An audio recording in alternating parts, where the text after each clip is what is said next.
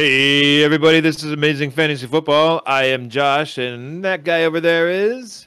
Chris, And Chris, he always is.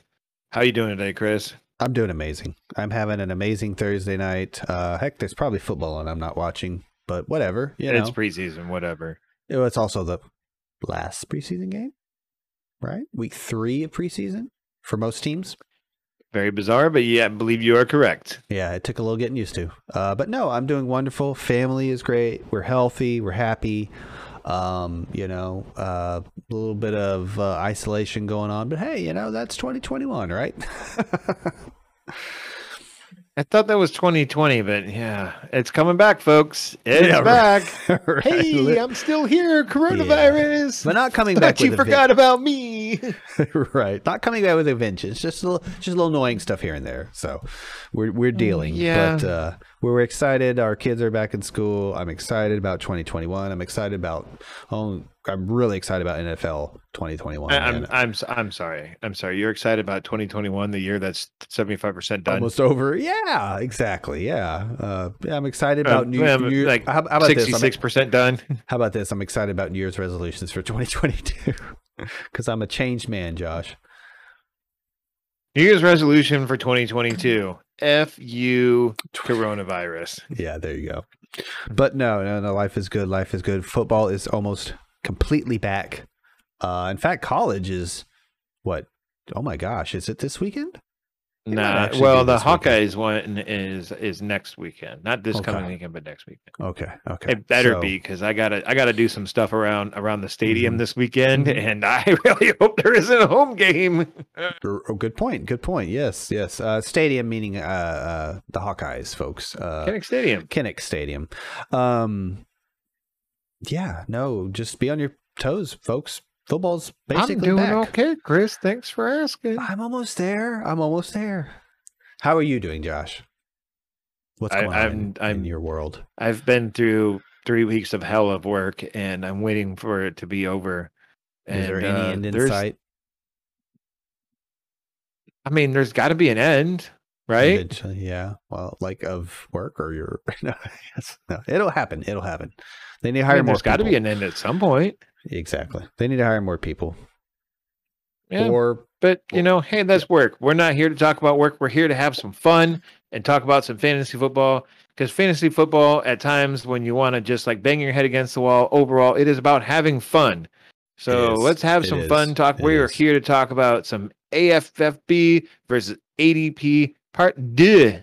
or D. That that means 2.0. part oh. two if you're if 2.0. you're oh. not a Hot Shots fan or n- to have no reference If you're what not the a Charlie Sheen is. fan, who isn't a Charlie Sheen fan? I mean, you know, winning. Prostitutes. Oh, fair. That's fair. My apologies. His ex-wife Denise Richards. Oh, right. Yeah, all that. Yeah. So anyway, Anyways, yeah. Um, why don't you why don't you kick us off with some news, Chris? How about that? that is transition 101, folks. Charlie Sheen and news. Someone Right. completely irrelevant and news. yeah, right. Okay, so our fantasy news for the day, folks, includes Travis Etienne, uh, mid-foot sprain, most uh, looking like a Lisfranc, uh, looking like Nope. Looking like it's probably going to end his season. We'll, we'll, we'll see. Last well, last bit of news I read was likely to end his season. So, yeah, uh, you know, So if you took him we- with the second overall pick in your rookie draft or your dynasty league, uh, uh, yeah, well, and you said it in chat. better days like, ahead I'm- at some point. Yeah, well, it was an uh, uh, uh, as they call it in the biz, an orphan team uh, that you were given. Uh, so it wasn't like they That's fine. I I'm sitting, I was I was not counting Yeah. on winning this year either. But That's, that's, what I was getting I'm, at. I'm, That's what I was getting at. So this is, but you know, uh, uh, more to uh, uh, actionable uh, opinion. What What do you think about? Uh, you know, redraft. Obviously, like uh, this has been a hot topic. I, I would say you don't Is draft just- Travis Etienne. Well, that's a that's a that's a that's a big uh, Given, yes. taking there, buddy. no, but like obviously, uh, is this just like the door is wide open for James Robinson? He's an eighty percent share guy. What what are we looking at here? I would say I would think of James Robinson and then give him about at least 80% of his workload from last year. You know, Mhm, mhm. I know it like isn't Carlos Hyde still there? Yeah, jokes were thrown around on Twitter a little bit, like uh, you know, this is this is Carlos Hyde season.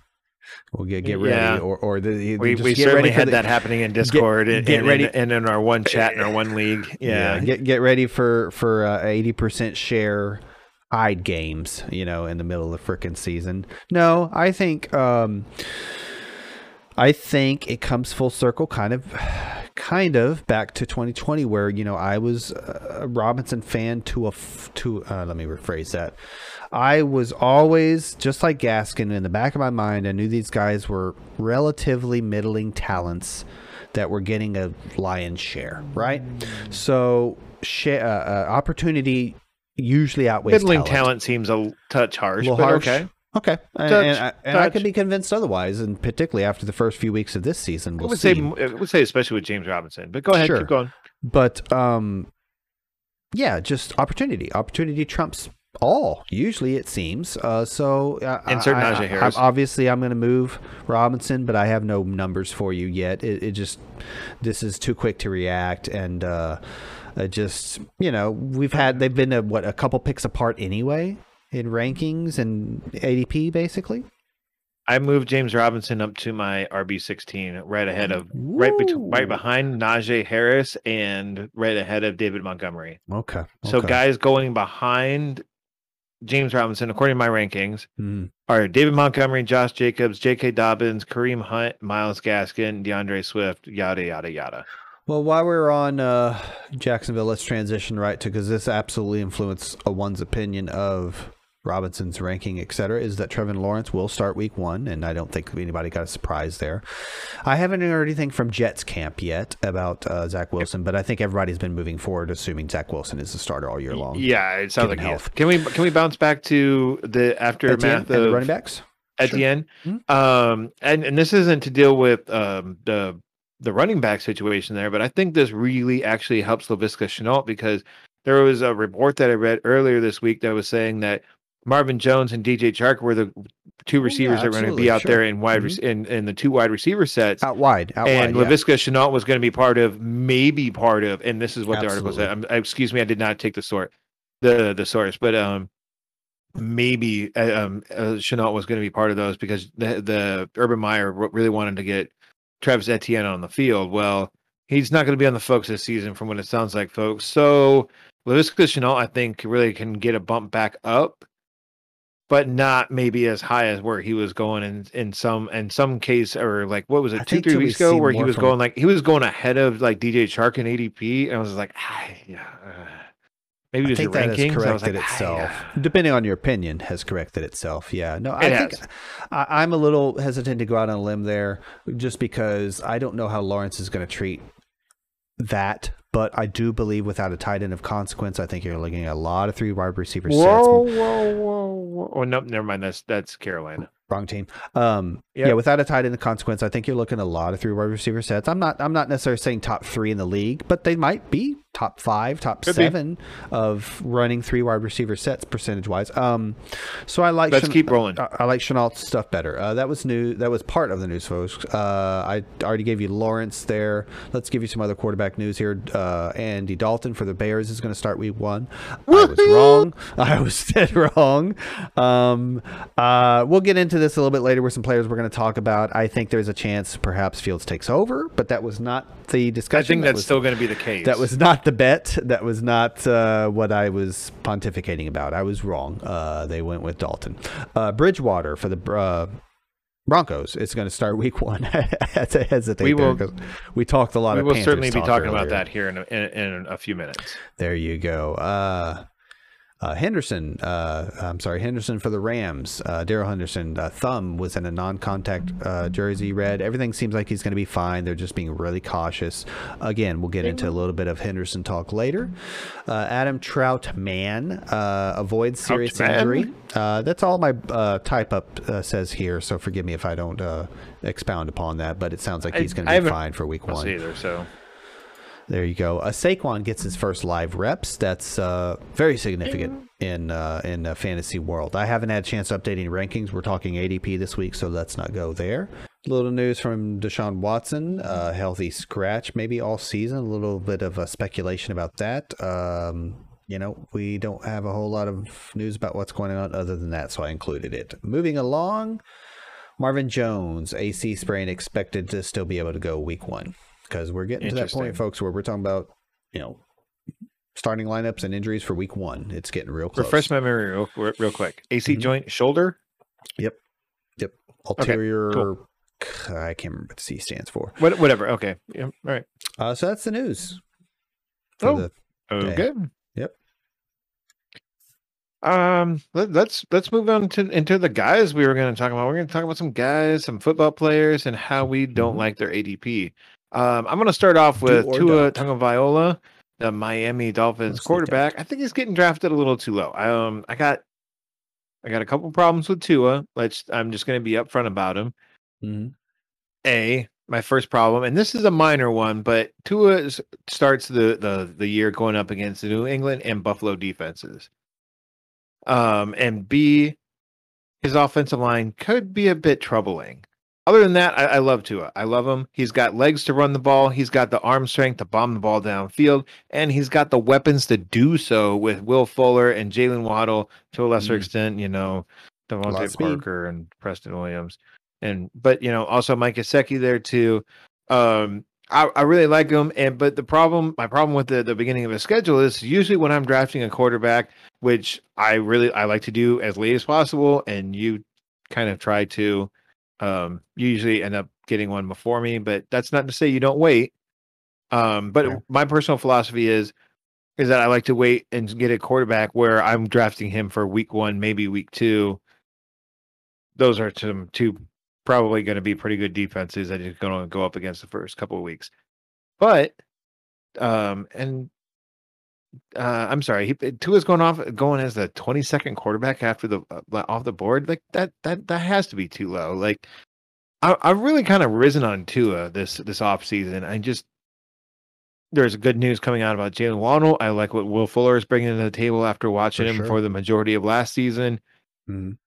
I mean, he's going behind, and this is as of like yesterday. Trey Lance, I think this news about Andy Dalton that you mentioned has um, Right. definitely knocked Trey Lance down a few spots, but he's going behind Trey Lance, Justin Fields, Trevor or um, Trevor Fitzpatrick, Trevor Lawrence, and Ryan Fitzpatrick. Which I'm I so sorry, pictured two like out of those guys are the like- starting quarterback. like, Only give two me of that, them. Give me that guy. Give me a Trevor Fitzpatrick. That he's got the arm and legs and the, woo. He's got the hair. He's Yeah. got the beard. Oh my gosh! You know, yeah, size, Trevor Fitzpatrick. six three or six four. Good lord! Yeah, he's smart as a whip, you know, like yeah. Okay. Uh, anyways, so I have Tua as my quarterback 14. He's going out as the 22nd quarterback off the board, according to ADP, uh, in the ADP of Fantasy Mhm. Football Calculator, Mhm, which does mhm. use many different sites and pulls all that data in. Sure. But and, and and quarterback 14 is not a top flight quarterback by any stretch of the imagination, but I mean, he I mean, Tua would be even higher uh, on my personal rankings if he was going up like say uh, going up against Jacksonville in week 1 or eh, or like Jacksonville and then like um uh like uh the the the Vikings defense, you know, like Mhm. go up Mhm. against two subpar defenses in the first couple of weeks, Tua, boom, you're like way up my board. You know, because that's Mhm. like I said, that's all I draft my quarterback for is the first couple of weeks, and then I worry about that after, and I worry about week two or even week three when that comes around because I'm going to just start streaming. Correct me if I'm wrong. You do that at a certain point. Um, like I would argue, and particularly this year, Right. probably like if a Stafford is off the board, you're like, okay, I'm done. I'm just gonna shoot for week one or two. Maybe I have a good feeling about the guy, you know, type of area, right? Uh, maybe in years past, it wasn't necessarily always Stafford. It could have been like a Matt Ryan or a Cousins or what have you, right? Right in that area where you're pretty like, much always been Matt Stafford. But yeah, go ahead. I was gonna say that, but I didn't want to be too bold because I was like, No, basically, once much Matt what Stafford is off the board, you're punting and you're going, you're streaming. Is what you're telling me. It's just Matt Ryan. I'm sorry, Matt Stafford's a little, a little high. It was Matt Ryan before too. Let's be fair. It was absolutely Matt Ryan in the keeper league before. Anyway, it's not a bad. It's a good strategy to have, honestly, and, and I try to adhere to it to a certain extent. Not necessarily the Stafford thing. Just there's a certain breaking point at quarterback within the top 12, 14, 15 where I'm like, okay, I'm done. You guys took too many quarterbacks, and I'm just, I'll take, I'll just stream all year. I'll just stream. And two is a streamer I, at this I- and in I a have no, I have zero league. problems doing it too. I just I like the that's offense. what I don't. I just, I, you, you've expressed you have some question marks about Tua, but just attrition. We'll talk about a guy here in a second that uh, is going to make me move Tua up. Let's put it that way. So Yeah. Okay. So, and here's what I I got Matthew Stafford in like the whatever round last season, and Mhm. you know what he did in this, according to Fantasy Pros, which um I had him in the in our keeper league, which scores quarterback slightly different. You probably a little bit higher than the 17.2 points he got in Week One versus the Bears. The Bears. I was just like, okay. I mean, all right. it's good defense. Maybe I didn't draft Stafford. I'm not I sure about that league, but yeah. Anyways, uh, who's the next? That's what I got. You know, Tua, he's going too low. Agreed. Agreed. Here's I think I think and, also oh, sorry sorry I know you were about to start and one more thing I wanted to s- s- it's like Tua could easily be an amazing streaming quarterback depending on if he's going up against some subpar defenses he's going to be a good quarterback to do it up against he's just not going to be maybe the quarterback you want to well, I was going to say the point. The point like like don't reach for Tua The point But about at the streaming same is value. The point about streaming is value. Don't reach for a streaming Yeah. But when you when you get your streaming quarterback, if you have your pick of the litter of the streaming quarterbacks of the outside the top 12 or what have you, you're hoping you hit gold, right? You're hoping you don't have to stream. That Tua is perhaps that type of guy. I'm right I'm right there with you. yep keep going So here's a guy that is not that type of guy, or at least shouldn't be, as far as his ADP says. Joe Burrow. So uh, me and Josh have given each other a little bit of back and forth. Nothing too crazy, but he's been reminding the past couple of weeks that hey, maybe you take a look at this uh, Cincinnati offensive line. Maybe you need to take a look at how Chase, uh, uh, Ja'Marr Chase, is performing. So let's talk about Joe Burrow a little bit. ADP at the 10.01, so the f- first pick of the 10th round. It's not too rich, but but that's the quarterback 13. Okay, so to me, going directly from that conversation about streaming versus not streaming versus etc., is to me a guy that hasn't played yet in the preseason, although he's going to in the third game. So this this may not age well. Um, I'm not even sure when that game is, to be honest with you. But he's apparently going to play in the third preseason game, which is weird.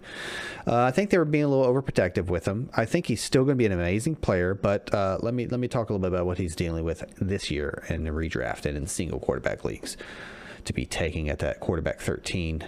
Uh, Jackson Carman, offensive tackle, Clemson, uh, was their, I believe, second round pick. Uh, he is currently he is an offensive tackle in Clemson.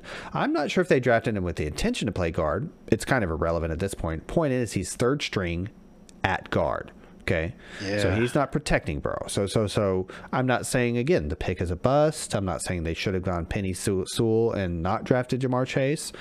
Uh, but we're talking about this I am. season in redraft, fantasy points, etc. O line is full of position battles besides this rookie being on third string.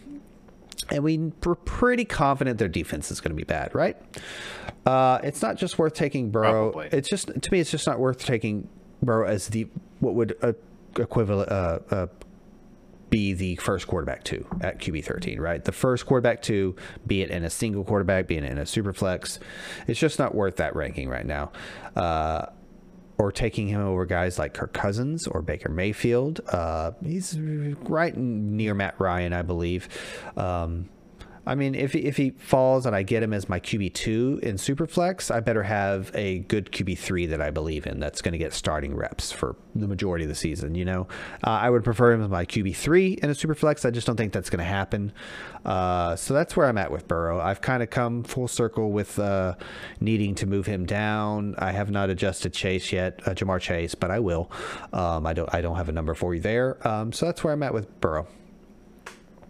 Um, first thing I would like to point out in the fact that just over in the in a, in a week span, Joe Burrow has dropped two almost two full rounds in ADP, and I think a lot of that is I think a lot of people are getting lot of wind of this news that this Mars. offensive line is is struggling to protect Joe Burrow in practice, let alone in these preseason games. Now it does say Like- something that the coach is willing to start him in this third preseason game, which amounts to the last preseason game. Or May I remind you folks that it, it means. I think they're just trying to get him I- some reps. I think there's yes, but also I think there's been some of these position battles I referred to that had been won out at the tackles. There's some veterans there. Um, Riley Reiff comes to mind.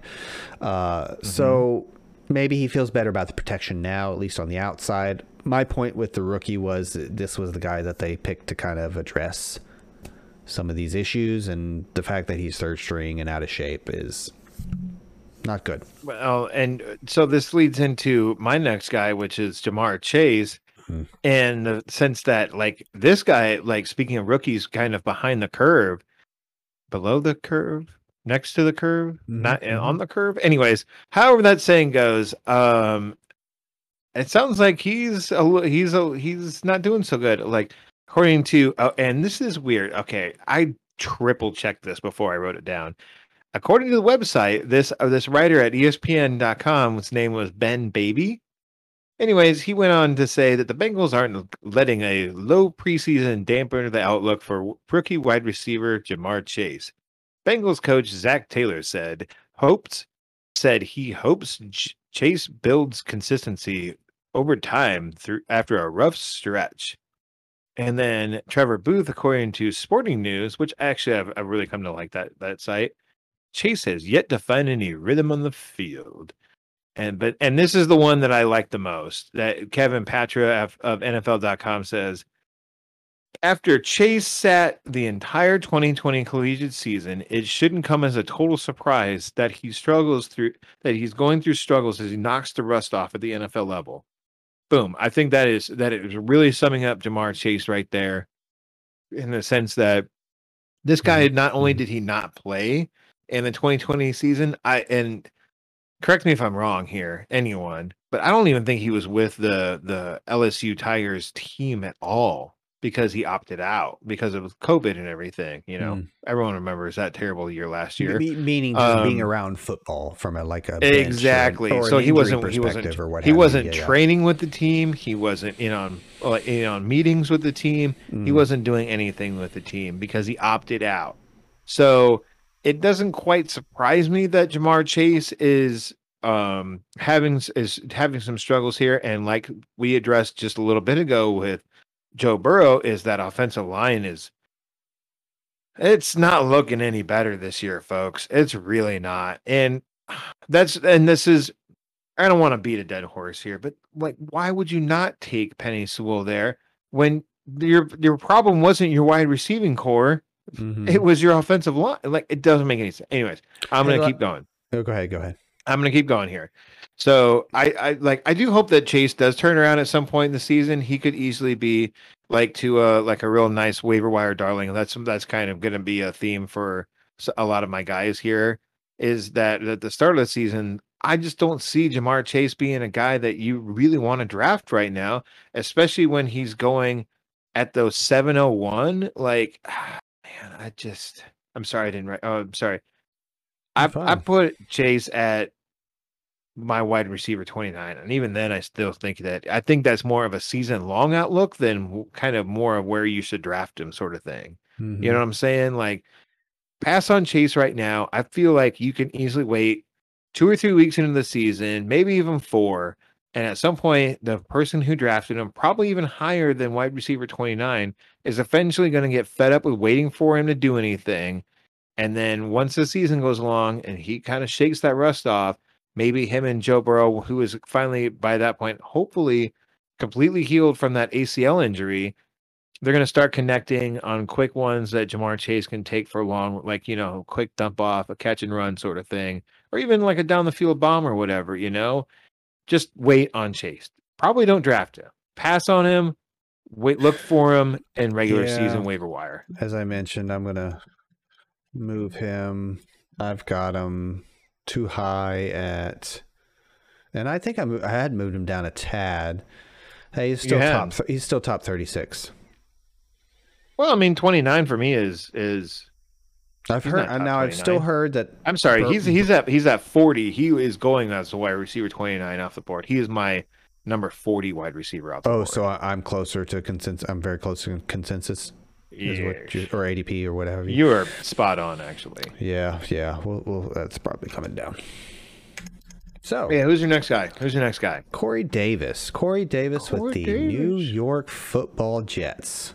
I don't know why I said it that way because it's funny to me. Um, I just think he's going criminally low. Also, uh, or not also. I think he's going criminally low. Um, let's start with his contract.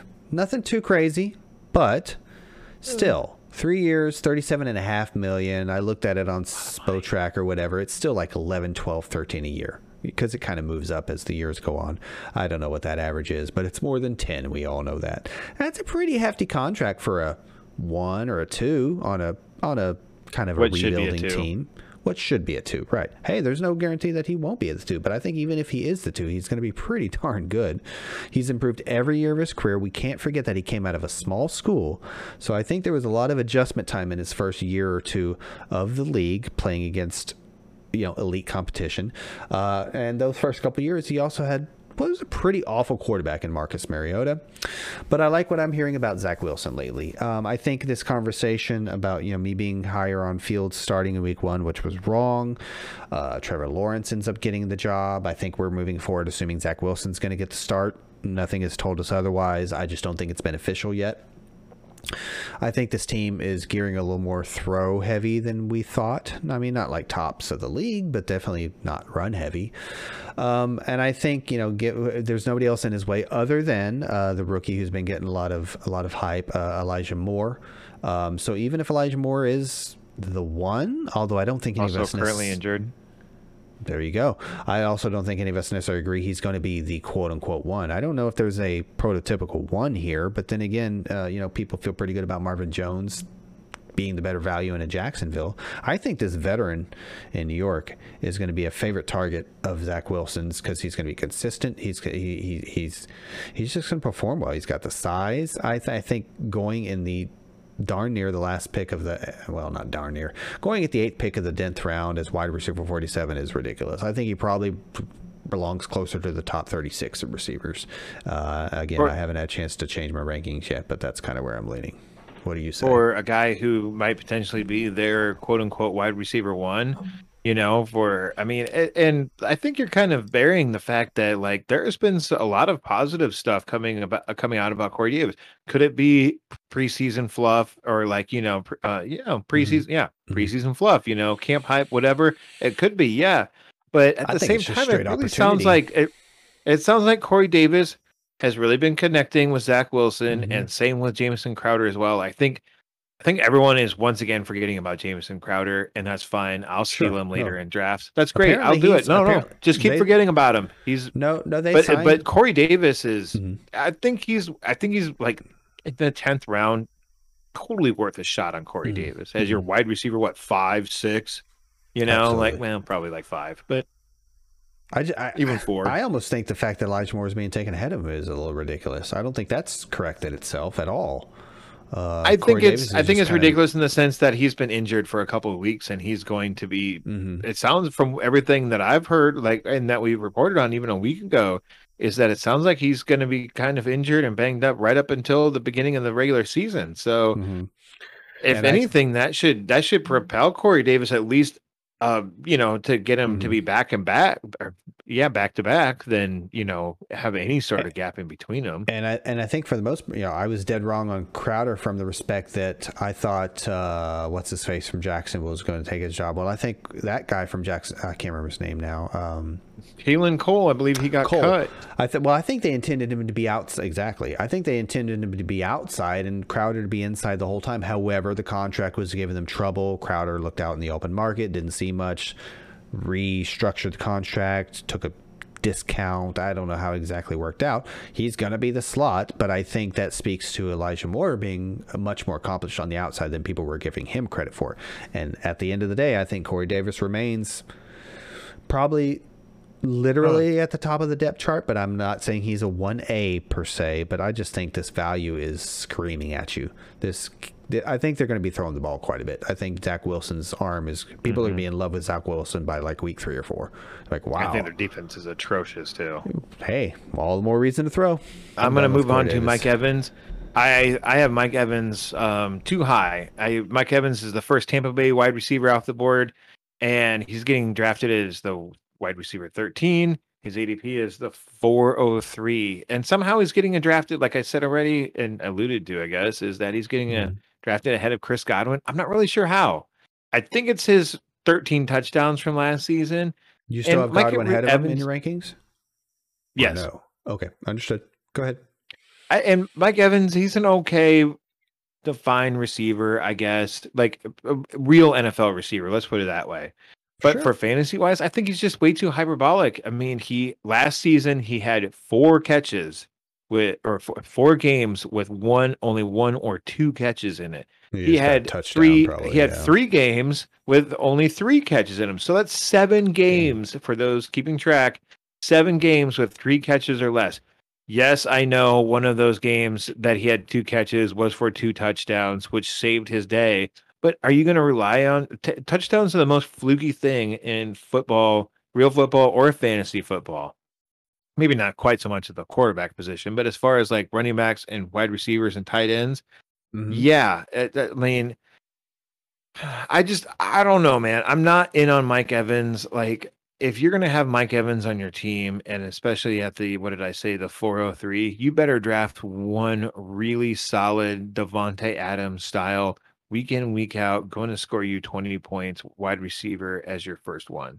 You can't draft a Tyreek Hill to go along Mike Evans because there's going to be days Too many ups weeks, and I'm sorry. Where and if those downs coincide with each other on the same week, you're screwed. You're screwed at the wide You're receiver taking the L. position. Real quick. Yeah, Uh, And, and wait, no, I'm not done yet. okay. Um, I wanted to say that, like, to go on to Chris Godwin, I just think that Mhm. he's the better athlete, and usually I want the better athlete. Usually, I want the better athlete when it comes to a guy, a big body guy versus a guy who's a little bit smaller but not tiny, Yeah, but is the better athlete. He's and like I think he's yeah, going yeah. to produce. I think he's going to produce on a on a more consistent basis. Godwin, who is going later in the fourth according to ADP, I Mhm. like a lot better. But then you even roll onto Antonio Brown, who The for all his knuckleheadedness is going in the eighth in, in the eighth round. I think Antonio Brown could easily be sitting on a Nice thousand yards. All three of these guys could be sitting on a thousand yard season. I just think that Chris Godwin is going to be the guy that's going to do it on a more consistent basis. Don't really want him as my wide receiver one, No, but- yeah. Mhm. but as my two, I think he's a lot more reliable wide receiver too, and he's more of a guy that I would be willing to pair with a Tyreek Hill if I took him as my first wide receiver. You know For what I'm sure. saying? More For sure. consistent. Tyreek Hill uh, has been a lot more consistent as of in the in the last couple of years as far as production, but still, there's going to be those dud games. I'm sorry, what were you going to say? Just a couple quick this or that's. Uh, Mike Evans or Julio? Oh man, I think it's Julio, or I'm sorry, I think it's Mike Evans, and I'm not sure if it's that close. Okay. Like I, I, I would probably take him easily, like Mike Evans, around before Julio Mike Evans or because Robert of Woods? sheer passing volume. Mike Evans or Woods? Robert Woods. Oh, Robert Woods. Okay. D'Andre Swift, ADP 309, the running back. tw- I think actually 19. I must have got typed this wrong. One of them's 19 and one of them's Give me 20. one second. One second. I'll Thank get you. there. While you go Almost there, there, I think he's almost just going too darn high. I'd like him a lot more in the fourth. It was 19. Thank you. Running back 19, ADP 309, the ninth pick of the third round. I'd like him a lot more in the fourth uh, with the likes of. Okay, apparently I didn't finish that note. Um, let's address the, the elephant in the room here with Jamaal Williams. Okay. Me and Josh have been rising on him a bit in terms of value, in terms of a guy that everybody's just kind of sleeping on. Um, it might be surprised to know he has no less than 100 carries and 25 receptions in all four of his pro seasons. Now, say what you will about how Green Bay treated him and how Detroit may treat him, but you know, look at his contract, man. It, it's nothing to sneeze at. Sometimes Uh, money talks. Yeah, yeah, exactly. Coaches look at production, especially when they're filling an important spot in their depth chart. Yes, may, maybe he still is the two. That's fine. Uh, Dan Campbell is a no nonsense, old school kind of coach. If he's the shining example of this type of coach. Now he's going to want consistency out of the running back. He's got. I've got a few quotes coming here from Dan Campbell in a moment, but bear with me. If Swift isn't available uh, because you know he got banged up a little bit, he won't practice. He won't play. Uh, when he is healthy, Campbell might defer to the locker room favorite in Williams. Uh, a groin injury. I'm sorry, I forgot to mention that with uh, Mr. Swift. He's experiencing Oh a groin God. injury. I haven't heard anything but a very. I'm not even going to mention it. I just hope it doesn't become a core injury, you know, because that's when it moves up to the. Yeah, it becomes more serious. It sounds you- more hernia then. Exactly. That that's still labeled as a groin injury. Let me be clear there. I'm just a little growing a little bit more concerned. Let's talk about what Dan Campbell has to say about Mr. D'Andre Swift over the past mm, few weeks or so. Uh, two days ago. Uh, look, I'll state the obvious here. He's got ability, and there's things that we feel like we can do with him offensively that will really benefit us, Campbell said. But we don't know if he's going to be there. We don't know if he'll be there. We don't know. If even if he is, how much are we going to get out of him? And until we get him out to practice, on a consistent basis, we won't know that. So that's just really the truth of it. That's where we're at. Last quote. Swift concerns me a little bit with getting his wind back and being able to take a blow and how much he can play. Where's he at? Campbell said. He'll be out there practicing Tuesday. Uh, he'll be more involved than he's been, but there's are but those are the injuries I'm worried about, to be honest with you. So to me, that means coming week one, I don't think he's coming out of the gate at 100. percent and I think that, I mean that as number one, health. Number two, the 1A. Even if he does end up being the 1A, I don't think he is a week one or two. So suddenly now you're taking, now you should have more of a built in discount with the ADP of taking a guy that you're not going to come out of the gate strong. We all like to start strong in redraft. That's just, that's just the way it is. You have a statistical and uh, uh, mental advantage if you go up, you know, 3 0 on the season, you know? So that's why can I I'm ask you a thinking question real quick? his ADP is a little too high. Yeah, go right ahead. Now, did Dan Campbell say to be uh, to be quite frank with you, or did you? Dan Campbell said, to be honest with you. Okay, that's what it was. And I still read drink. the quote. I, I didn't I didn't do it the right the I right think you interjected that in. I think you're putting no, words in Dan not. Campbell's I did mouth. not. However, I didn't technically You're I didn't words read in his the quote the mouth. right. Technically, I didn't say close quote and all that. So I, I- didn't actually do that. I wasn't. but you I wasn't meant. going to nitpick on that. I was going to Exactly. nitpick on the the. No, no, it was his quote. It was his quote. Okay. So And I yeah, groin quote, injury. D'Andre Swift. To be honest, you know, RB twenty, top twenty four, three oh nine. that's some that that those. I know sometimes it's it's a. Sometimes it's just preseason fluff and whatever, but those are some kind of damning statements against Swift, and maybe Dan he should Campbell- go even further down my list. I, uh, I- does Dan Campbell strike you as the guy who's not going to be kind of shoot you straight? Guns Mahoney. I don't. I don't believe. I. I don't know. I don't know about Dan Campbell, so I don't really know. You should. I'm you gonna- should look, gonna- you should look up some Dan Campbell press conferences. Just just two three minutes, and you you you'll get an impression. Is he big on his nose? No, no, No. no. He's the next Mm. player. You know that, right?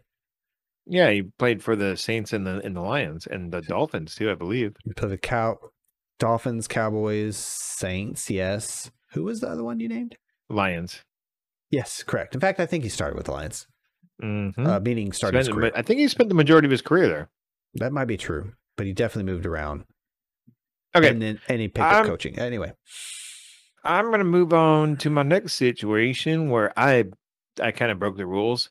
Um, not really. I kind of reinterpreted them because I got really curious about why Jerry Jeudy was and Courtland Sutton were going back to back with Jerry Jeudy getting the the slight nudge in as where he's getting drafted one literally one spot though as of like yesterday hmm, um, ahead of Courtland Sutton. And I thought that was weird considering that Courtland Sutton. Okay, so I, I have struggled with finding this stat in in the past, and I did earlier this week when I was doing my research here, because uh, drops are not an official NFL recorded stat. So each Yeah, website just mhm. kind of does their own tallies, and even then they could be. It's a little ambiguous. Let's put it that way. How about that? Yep. So one site said 10, one site said 12, another site, said 14. I looked at three different ones. So I just took the average. He had 12 drops in the 2020 season. Yeah. And that's that's not good. That that's second most amongst wide receivers with of course Diontae uh, Diontae Johnson having the most. I just and uh, and I want to kind of flip uh, to uh, skip to the end. My conclusion here is that Courtland Sutton gets the edge, but it's not by as much as I would have thought. Okay. Okay. So let me let me let me keep going here. Um, I I still feel that Sutton is the guy to have on my fantasy team. I really do, but but so let's let, I got a lot of this from um, PFN, which is Pro Foot, Football Network. Um, is that um, excuse me, I lost my place here.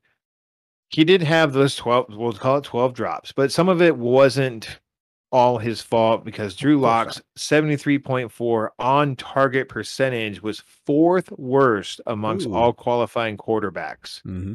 37 qu- quarterbacks qualified for their for their ranking there. He was 34th, which makes him fourth worst. In addition to having Drew Lock being his quarterback, he also had Jeff Driskel, Brett, Brett Ryan. I didn't. I didn't write that name down. Brett right. Rypien. Eh, Brett Rypien. Rypien. Yes, Mark I knew Rypien. there was. I knew Mark I was missing a letter uh, in there. Mark Rypien's like nephew.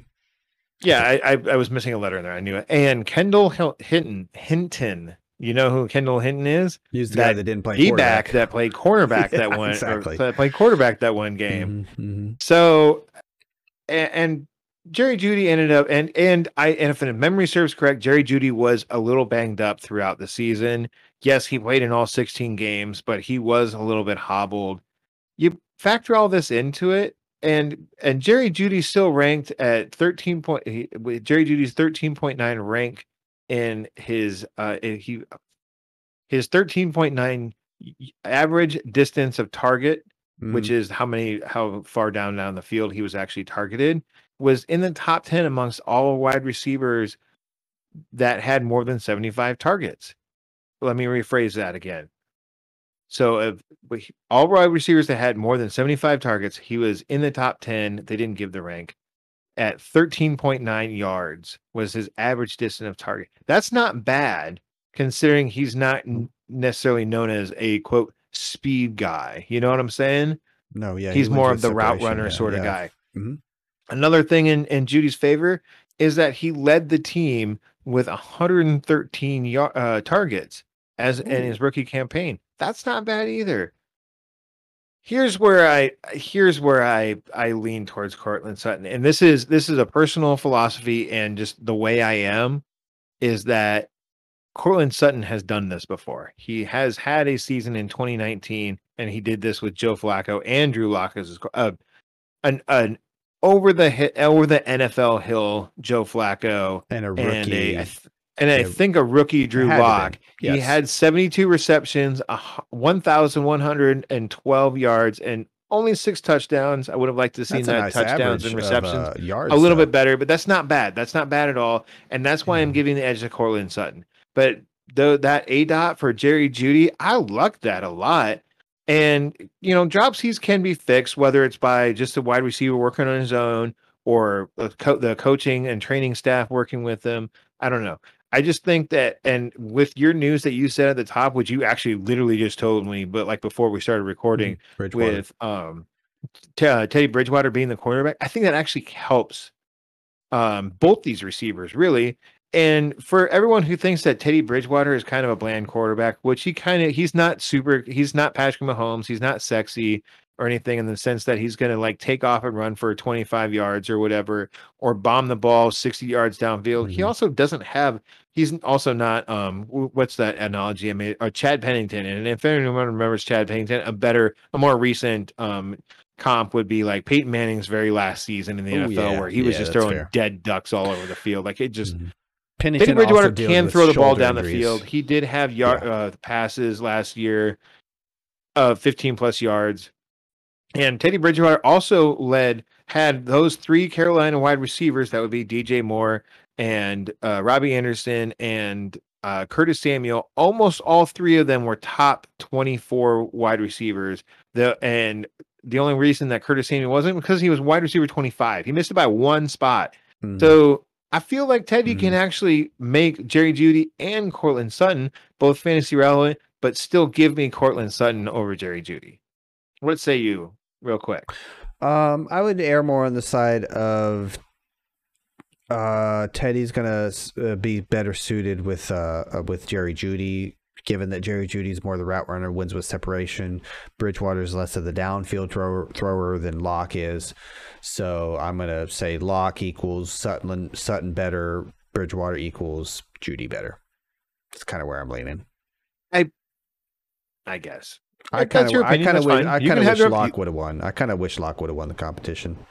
But you I- make a really good point. I think the I think three, the, I think the, top coaching staff made the right thing. decision. I think they made the right decision. Well, they also believe they have a pretty good defense, healthy. Remember, yes, and I Chubb- think they're I think they're Chubb the and Von Miller were too. like both gone last year, if I'm not mistaken, for the majority of the season. I'm pretty sure Von Miller was gone for the Mhm. entire season, Mhm, and then Chubb got hurt right after that. Mhm. So, given a better defense, winning football games, yeah, Teddy might be the better better offensive decision. line compared to what Teddy had in Carolina. Yeah, I'm still sticking that Lock Potentially Lock would- better. Lock would have been the better fantasy play for for the for, for the fantasy weapons. But I. I don't know. I like Let's- Teddy. I let's- love Teddy. I love Teddy. I hope he has a historical. Who's your next guy? not historical, a, a career year. My next guy is Darrell Henderson, running back, 20, right behind Swift. At ADP is the same, actually, so because it's an average, 309. Darrell Henderson, average 309, running back 20. How much can we really trust McVay, to be honest, about Henderson's usage? Remember how inaccurate and dishonest he was with Gurley's knee and all that for like a year and a half? Can, can I interrupt you real quick? sure, go ahead. Did you did you say in the in the news that the Rams traded for Sony Michel? I will mention. No, I did not. I'm sorry, uh, but I'll I was it here. wondering. Yeah, so Go uh, ahead. You know, to not to bury the lead or to literally bury the not the lead. That was It's a literally very that wasn't the most important piece of news. I'm just saying it should have been mentioned. Um, yeah. So they also signed to Sony. Uh, but let's get into it here. Sony. Uh, remember how kind of McVay would dodge the question and just basically lie, for lack of a better word, when it came to Gurley's knee condition of his knee as we watched his career deteriorate. Remember C.J. Anderson coming in and dominating in the playoffs and sharing the load? Yeah, and they actually did kind of share the load, but it was obvious that he was kind of playing gamesmanship with Gur- Gurley's availability at some point in the season. I think uh, I, uh, I I I believe everything, but at the same time, let, let me be clear. I believe everything they've done to this point points to Henderson being the guy. Uh, uh, just I just can't agree with this at the end of the third ADP. I think I, for the most part you were right, Josh, and you nailed it uh, a little while back when we were talking about this situation. And I think the pass game will become the beneficiary of it. I think it'll become the emphasis of the offense. I think McVay is one to coach to the strength of the personnel. I think we'd be foolish to think that Henderson is a better conduit of the offense than Matthew Stafford at this point in his career. I think that's just I mean I'm not saying they're going to be a 60% throwing team. I'm just saying I think you're going to see a bit more of a load put onto the passing game and Henderson while still being the guy won't get as much share as maybe we believe given that end of the third ADP. Um, not to mention the Potters reports of Xavier Jones' involvement coming out, and then suddenly turn Xavier. around and Xavier. I did it again. Xavier Jones' involvement, um, and then of course, like we just said, hey, now Sony's in town. Now Sony Michel is not known as a pass catcher. Uh, he's more of a more of a runner, more of a between the tackles guy. Speed, one one put a foot in the ground, cut up field, and go. Did you Uh, just say Speed and Sony Michel in the same th- sentence? Yes, that's exactly how he came into the league. He was literally known for speed, Josh. Yeah, I wasn't going to bring you it up, but that like, you remember have watched how him run a 40 yard dash lately, Josh? No, you don't know, neither do I. What I'm saying is that is what he is known for. Still to this day. I know I can outrun Sony and Michelle in a 40 yard dash. You know that? Prove me wrong. Prove Okay, me wrong. Sony, tune in and and and, and destroy this Next, uh, man. like, side by side, is- who's going to win the 40 yard dash? The point is, he's this not a white pass whale catcher. or or the NFL athlete? Point is, he's not the pa- he's not the pass catcher. Sony would be the one to take Henderson's groundwork if that were to happen. If that were to happen, I'm not jumping on the. You know, I think I think Sony maybe even hurts Xavier Jones a little bit too. So we'll see. I'm not I'm not Mr. Sony Michel fanboy here. I'm just saying, even without Sony getting signed, even if that's just a depth play, I just I don't know if I believe a word McVay says. I think the passing game is the beneficiary, and the moral the the, the, the theme of the show is ADP. And at, at 309, running back 20, yeah, I, I'm going to move him down. I'm I'm not taking him till probably the fourth round. Okay, so I have two things for you. Mhm. Um, Do you think that Sony Michel, which and this is what he has become, like even in New England, is that he's going to be the short yardage guy for Darrell Henderson, who is, I believe, is Darrell Henderson not a, a slightly smaller guy? I think he's built well for a running back in terms of height. Yeah, he's a bit shorter, but I think he's over 200 pounds Maybe like easily. Five nine. yeah, he's got a very violent running style. That's another But thing. Kind yeah, of but he was, he- I- if memory serves correct, he struggled in some short yardage situations last year, and maybe that's why they brought Sony Mm. Michelle in. Um, they, I, I don't know. If Sony Michel is not a speedster anymore, uh, from what from what it looks like to me. That's possible. He is- That's possible. I mean, it's well, it's been knee injury after knee injury after knee injury with him. He had Yeah. like two in college and then one in the NFL as well. sure. So Yeah.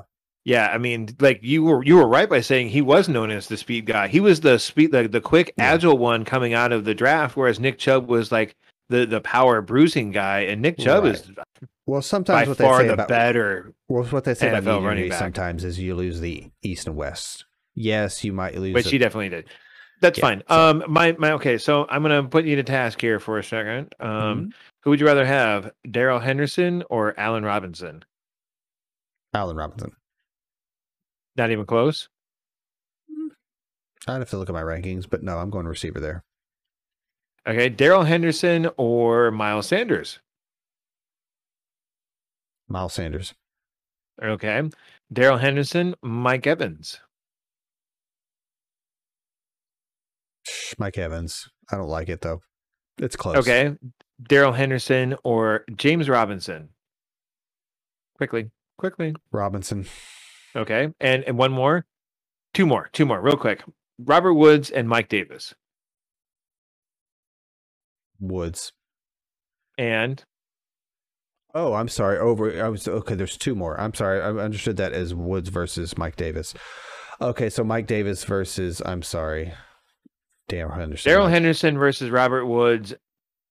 I'm taking Woods. Yeah, I think so. Okay, and Darrell Henderson versus Mike Davis. That's really close, like Sanders. I'm going to go uh, Henderson. Henderson is uh, currently above all those guys in ADP. That's why I ask. So Yep, there you go. That's exactly yeah. So it comes. Okay, one one more, one more, real quick, one more. Uh, go, go. Darrell Henderson or Kareem Hunt. Oh, I hate it. Henderson. Uh, That may not be where my rankings say. Yeah, I think that's correct. Well, Kareem Hunt is at the- is at the 501. So it's Henderson. about where you're I'm sorry. Hunt is at first RB two. You know what I mean? Not not top twenty four fantasy back, but like the fir- the first RB two on his team to kind of be like he's worth so much because he has so much standalone value. Yeah. uh, as a Anyways, B. All right, bro, let's uh, let's That's that hazy here. area of the draft of that RB draft, man. It's it's interesting area of the draft. Go ahead. I Yeah, think it's, you're it's a little gross. I'm gonna go. I'm gonna move on to the Dallas Cowboys. And weird. Oh, what? What's this? Chris isn't talking about the Dallas Cowboys, but yet Josh is. Yeah, No. I'm gonna talk about some Blake Jarwin, y'all. He is the tight end for the Dallas Cowboys. He injured his uh, ACL. Was it ACL or was it so. Achilles? No, it was ACL. I would have heard much more about it if it were Achilles. ACL. Was- I'll- I have it written down. I'll vet that. Go ahead. Anyways, he he. Anyways, y'all, he uh, injured his ACL uh, during the twenty uh, during the twenty twenty draft season. Uh, Blake Jarwin was a huge ACL tight end sleeper. He looked so he looked so primed to break out. He's a big guy. Got a good got a good contract from the Dallas Cowboys. Jared Jones, you know, go Cowboys. Uh, prior to the twenty twenty season. Then he goes on and tears his ACL or something of that nature, you know, in week one. Uh, I mean, a lot of people were thinking the moon of uh, Mr. Blake Jarwin there, but he had to go and tear that ACL, like I just said. Uh, uh, Is this getting old? Yes. Does it sound like a Texas accent, Mr. Texas? Uh, no. Uh, okay, I'm going to stop doing it then. Okay, so here we are uh, once again in, in late August, and Blake Jarwin is the 21st cu- tight end coming off the board, according to Fantasy Football Calculator and their ADP. Um, and perhaps I'm too high on, on Jarwin, but he is my tight end 12, sandwiched in between Dallas Goedert and Gronk. Dallas Goedert being the number 11 and Gronk being 13. Okay. Um, I have no real stats to prove Blake Jarwin being a potential breakout because he doesn't actually have a lot of stats, but they did give him a good chunk of change, like I mentioned in my with my Texas accent. Um, but my bad Texas accent. I, Well, I mean, you could look at you could look at Dalton Schultz Schultz's numbers. You know, he and I think I think that's one of the reasons why Blake Jarwin is going a little bit lower because of Dalton People Schultz is not Schultz. necessarily like week in week out success, but having success in Jarwin's absence commanding and all those share. and those Yeah. and those other and those other three wide receivers being Oh, there sure. and Z- and Zeke slash Tony Pollard being able to catch the ball out of the Mhm. backfield. You Yep. factor all those in. and I can see why Blake Jarwin is going lower than maybe he, he possibly should. But I mean, at tight end twelve, you're kind of throwing a dart anyway. I th- I feel like after about tight end eight um, in my rankings, Mhm. tight end nine and, and below is all just dart throws, Mhm. and it was just more or less Oh, like for sure. these are the guys I want, and the rest of them are just like, I mean, I guess I'll take them later in the draft. You know, if I completely missed on all eight of these guys, the rest of them I'm just going to like try and get later on. You know, Yep. I and that's all I got to say about Jarwin. You know, like I don't have a lot to say. I just thought that that was a big, you know, his name maybe needs to be re-mentioned just Oh, to yeah. bring. Just to bring him back into like you know because I mean it's it's uh, like this coming weekend is is a big draft weekend next weekend is a big draft weekend too so I just figured I was like man we need to talk about Blake Jarwin again especially for people who like me who sometimes potentially puns on tight end on on tight You end. know? He's definitely a name worth mentioning. I've got him right in that edge of the tight end one uh, uh, rankings uh, and what have you. The uh, last thing I Homer. would say about Jarwin is um, Jarwin's the one who caught the contract, not Gallup. So remember that. I understand the contract is cheaper because he's a tight end, not a receiver, but let's, you know, they're going to run through receivers a lot. I get it, but I don't think they're going to run two tight ends a lot. But that's good. That's, you know, prognostication. Yep. Um. Okay, we're running a little long Let's here, go, buddy. let's so go. let's let's keep this ball rolling. All right. Why am I doing a southern accent again? Just stop. All right. I've got one more running back, folks. Uh, Damien Harris for the New England Patriots. ADP Yes. 602, running back 29. This goes right in line with those other two guys I just talked about at running back. I feel like they need to come down a bit, and I feel like D- Damien Harris needs to come up a bit. Yes, I understand the stigma behind the New England running back, but every single thing we've seen this season shows us James White's going to have the pass role. Henderson's, I'm sorry, uh, Damien Harris is Damien Harris is going to have just about everything else on the ground, right? And maybe even a couple targets here and there. An interjection. Yep. Um, a, there's been a lot of preseason hype about Rhamondre Stevenson, who they took in, I believe it was the fifth round, 4th Mhm. round, fourth or fifth round in the NFL draft. Also, I don't believe you're forgetting that they traded away Sony Michel, so that is one less. Um, exactly. that is one less person in that in that backfield to coming full circle about. back to the Henderson and analysis is that Sony's out of town for Damon Harris to, to free up some at least some opportunity. So you're talking, yeah. I, I just the way they treated him in the preseason, it's just he's he's going to be the guy, barring health. Uh, I, lo- I love I love Damien Harris. yeah, and- absolutely. and- He's been rising for both me and you. Uh, he's remained healthy for the most part. Uh, I'd rather take uh, wide receivers in the third and fourth and take my chances with the guys like Harris in the sixth, maybe fifth if we raise, if I reach a little bit. Uh, now he has been seems a little ri- risque, but okay. up. Keep going.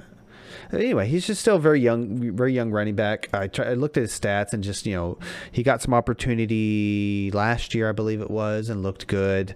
Uh, relatively small sample size. I just I think I think he's a young running back with with fresh legs, and that's exactly how they're going to use him. And that's why Sony's out the door. They said we don't need you anymore. We expect more out of Harris this year.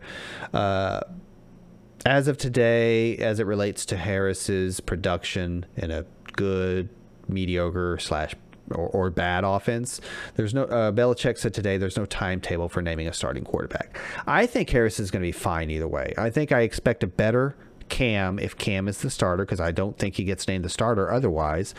But if I'm my feet are put to the fire, I'm probably saying Mac Jones gives the team more of an opportunity to win because Mac Jones is going to command more respect over, over the whole of the field and the safeties, and just I just don't think Cam's arm is what it used to be, and he was never very accurate. So I think I think Mac wins, but I think even if Cam wins in the beginning of the season for one, two, three, four, five, six, seven, eight weeks, whatever it may be, I think Damon Harris is still going to have a great showing. I think maybe he even benefits with Cam running the ball uh, you know, yeah, probably taking goal line carries. That's the tough part there. But I think I think in the sixth, uh, you know, at the cusp of RB three territory, yeah, I think he's a heck of a value.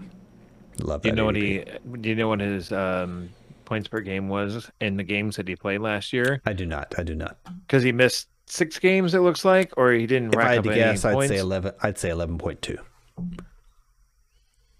down. It is Hmm. eight point eight. Like um, But he wasn't Well. the guy either. it's, well, technically it's eight point nine with with some rounding, but um, no, he a he wasn't the guy. B he his usage is kind of like all over the map because he plays for the New England Patriots. But I think I think I I feel like he was. I don't know. I just I watched him last year and what limited time uh, ability I was, and I Mhm. had him on my fantasy team uh, um, on a fantasy team last year, and I was there was times where I was just happy. I was like, I mean, that's pretty solid, you know, like twelve points, twelve points, dud, ten points, you know, sixteen points, And that's you know, like, like. ten or twelve carries. Give him like fifteen or seventeen or twenty. I would like to see him get 15 on a- on a semi-regular basis, re- on, like a, you know exactly. 75 percent of the time, and I think he That's could be good. I think I saw him too. rip off some pretty good runs, you know, for the Mhm. Pats. the- And we know their Pats, the offensive Pats, line is good. We assume their defense is going to be at, at least middle of the road, if not better. They should, they're they're perennially take care of the defensive side of the ball. Is all I'm saying. Mm-hmm. And I think Mac Jones, if he can keep the safeties and the linebackers more honest with a better arm. I mean, I know he's not he's not Zach Wilson or Trey Lance or what have you, but He's I no think he Cam, ga- I think at the no end of the day Cam he- Newton either. I think he gives the team a better chance to win in real life. Therefore, I think he I think Mac. Jones is the new Teddy Bridgewater. Uh, I think mine and your opinion of Teddy Bridgewater is a little different. You got somebody else you want to go over? Um. Well, let's just- let's stick with the New England Patriots here, and I wanted to, and much like I did with Courtland Sutton and Jerry Jeudy, and I just want to do this one real quick here. Mm-hmm. Um, I wanted, I was like, Jonnu Smith is going off the board at like tight end fourteen, and, and Hunter Henry is tight end nineteen, and I'm just like, well, why is that? And so I kind of did a little dive into it, and I I just kind of came up with the same thing: is that like, yeah, John was a better athlete, Athlete. but when yeah. it really boils down to it, he's never broke 450 yards in a season. Last year, he did get score eight touchdowns, which is good, and it really saved his fantasy value by any stretch of the imagination. Had he had gotten below even like even tight those ends, eight, ti- tight end's going to tight end, right? you know. yeah, but I mean, 450 yards and only eight touchdowns, like that's that's gross. My worry is he's more of an H back than a tight end, and maybe Henry is the tight end per se. That's what I'm wondering. And, and Hunter Mm-hmm. Hunter Henry in the last two season has has uh, hit over 600 yards both those times. Has Mm-hmm. um 76 uh, targets in 2019 with five touchdowns and 93 targets last year with Herbie.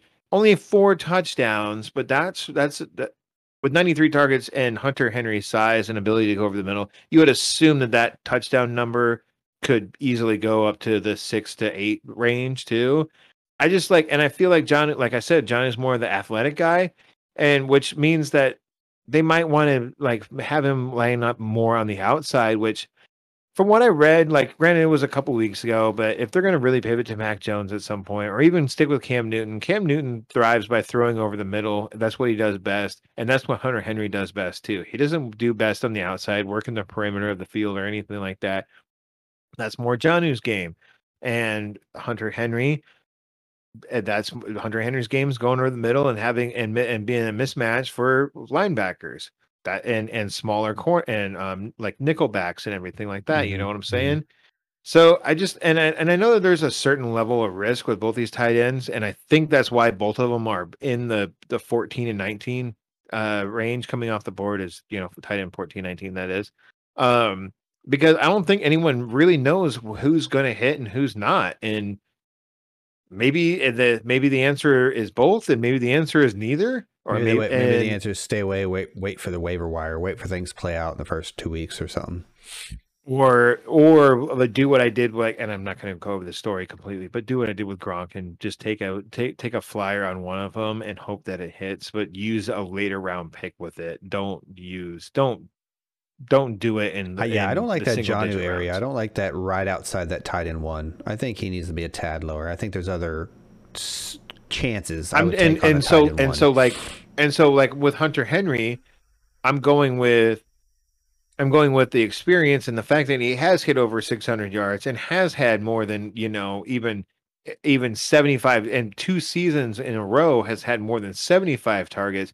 Where you know, like I said, um, uh, I'm sorry, Jonnu has has struggled to even hit 65. He did that last year, but before that, he's never hit below above 60 you know, mm-hmm. as far as mm-hmm. targets. And, you know, granted, that was offense and some of it was Marcus Mariota quarterback play too. Some of it was Jonnu's injury. But I mm-hmm. mean, Hunter Henry, he, I mean, was it not last year, another year before? So in 2018, he did miss the entire season and he struggled with some injuries himself. But, you know, ever since that 2018 injury, he's been more or less healthy, you know, and he's right and, and his stats have shown so as well. So I think it's give me a Hunter Henry If some people are going to be like, give me the athlete. And I said that when it came to Chris Godwin versus Mike Evans, give me the athlete. Mm-hmm. It's a little bit different story here. I think I'm going to go with I'm going to go with history of production versus. Hey, you're you're you're entitled to, yeah, to that opinion. To to, to and I'm not saying I'm I'm not that. and I'm not saying I, and I'm mm-hmm. by no means am I trying to say that I'm absolutely right on this. I just am like, what have you well, done again, for me? We're also talking Hunter about like, Henry has tied in 12 to 19 area, so we're we're or 13 to 19 like it was it was it was it was worth it it was worth a yeah. dive into though you know yeah. I, am like, taking what, i'm what, taking jarwin for both new england tight ends for sure i understand wow. i'm high on uh, speaking of tight ends my last honorable mention was kittle uh, I'm just, I'm just, I don't hate his ADP. I, I guess I'd love it much more in the fourth. It's just probably not going to happen. I think I just see better value with Hockenson, but I do expect Garoppolo to win the job. Um, I'm full. I'm full in uh, Garoppolo camp now, uh, and there is a chemistry with Kittle, so maybe he does end up being the tight end three. But uh, I just I think given the way I draft tight end, if I don't get Kelce, it's the, it's the beginning half of the third, uh, the, third yes, round. three hundred oh six. Yeah, I'm sorry, ADP three hundred six. He's the tight end three. I didn't mention yeah. that. My apologies. So I'm just uh, real quick. I just I didn't get to include him uh, before we ran out of time. I just I'm leaning more like a Hockenson, maybe even a Pitts value there. I'm you know I love uh, Tonyan. So uh, I just I think I'm out on that that area of tight end drafting, and maybe even the same thing with Waller in the second. I, I don't know. Mm, I do like Waller, Waller more. I do like Waller a lot more because that oh that's a lot of targets, man. I expect a lot of targets for Hockenson this year, man. Ugh, George, I'm loving that. George. Kittle or Mike Evans. Oh, Evans. Yep, yep, Evans. Okay, well, that I think that's what my ranking. Evans say. is in the fourth, and Kittle's in the third. They're almost around uh, different. So, anyways, I, I mean, I, I'm just gonna name my my honorable mentions here. I'm not even gonna go into anything else. Jamaal Williams, I think he was. I think he's still going too low. We kind of Chris kind of t- touched on him real With quick. Swift for um, sure, yeah. Uh, Lamar Jackson, Lamar Jackson, Trevor Lawrence, both going too high we kind of talked about uh, T Law there and Lamar Jackson. We both don't like very much. Uh, Michael Carter, still, we've already talked about him at nauseum, and same with his uh, college teammate too, Javonte Williams. Both of them are going too low. Did you have a couple of uh, honorable mentions, real quick? Um, real, real um, quick. We're running super long. It just Allen Robinson. My research kind of brought me full circle. Maybe he's okay. okay. Uh, got another one. Three eleven. No, that's all I got. Right receiver twelve. Oh, Allen okay. Robinson. Cool. Sorry. I like I said, we're running. We're running we're real, running real long. long. Yep. So, um, we appreciate you guys tuning in for this next week preview for next week. A super mega show. Well, two um, shows. For well, yeah, we're gonna split. We're gonna split it up. It's so big we had to make it two shows. Well, we're mm-hmm. going to make it two. Maybe we've already made it already, and that, that's what you're listening. Um, anyways, yeah, it's going to be about kind of a state of the union of you know situational battles and real just kind of like depth a chart things. Last a real league, last yeah. quick look at every single team in the NFL. It's going to mm-hmm. be real quick, folks. It's not going to be Chris flapping his gums a, a lot or Josh flapping his gums a lot.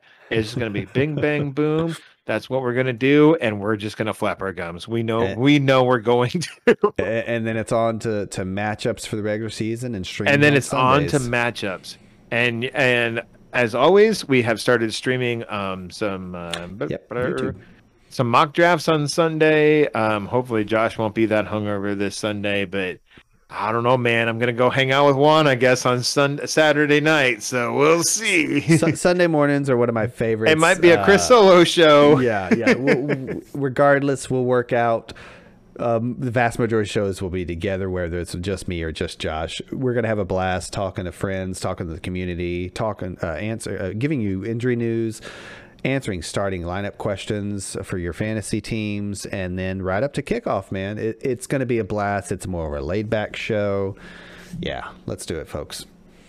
Well, well, folks, how do you uh, actually get Why to check into so that much? stream there?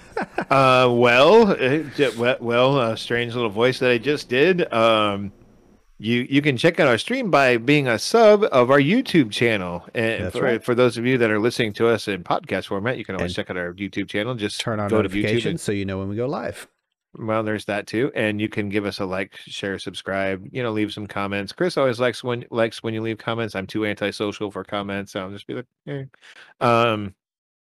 I'll be in there. If you're listening to us, in, or if you're watching us on YouTube or listening to us on YouTube, you can always check us out in podcast format, pretty much wherever podcasts are available, including Nicholas, who is behind your local Jack in the Box and distributing your podcast. I don't. We recommend you don't get your podcast from Nicholas, but he does have them. We give them to him, and he deals them out to people that want our podcast. So until next time, folks, and next week with the super long show, we will probably break them up in at least 12 hours apart, if not a day apart, but they will be Oh yeah. episode Mhm. one will uh ep- the episode the, Uh, the first part of that episode will be available at the normal time on Friday mornings. Until next time, everyone, have a goodbye. Adios.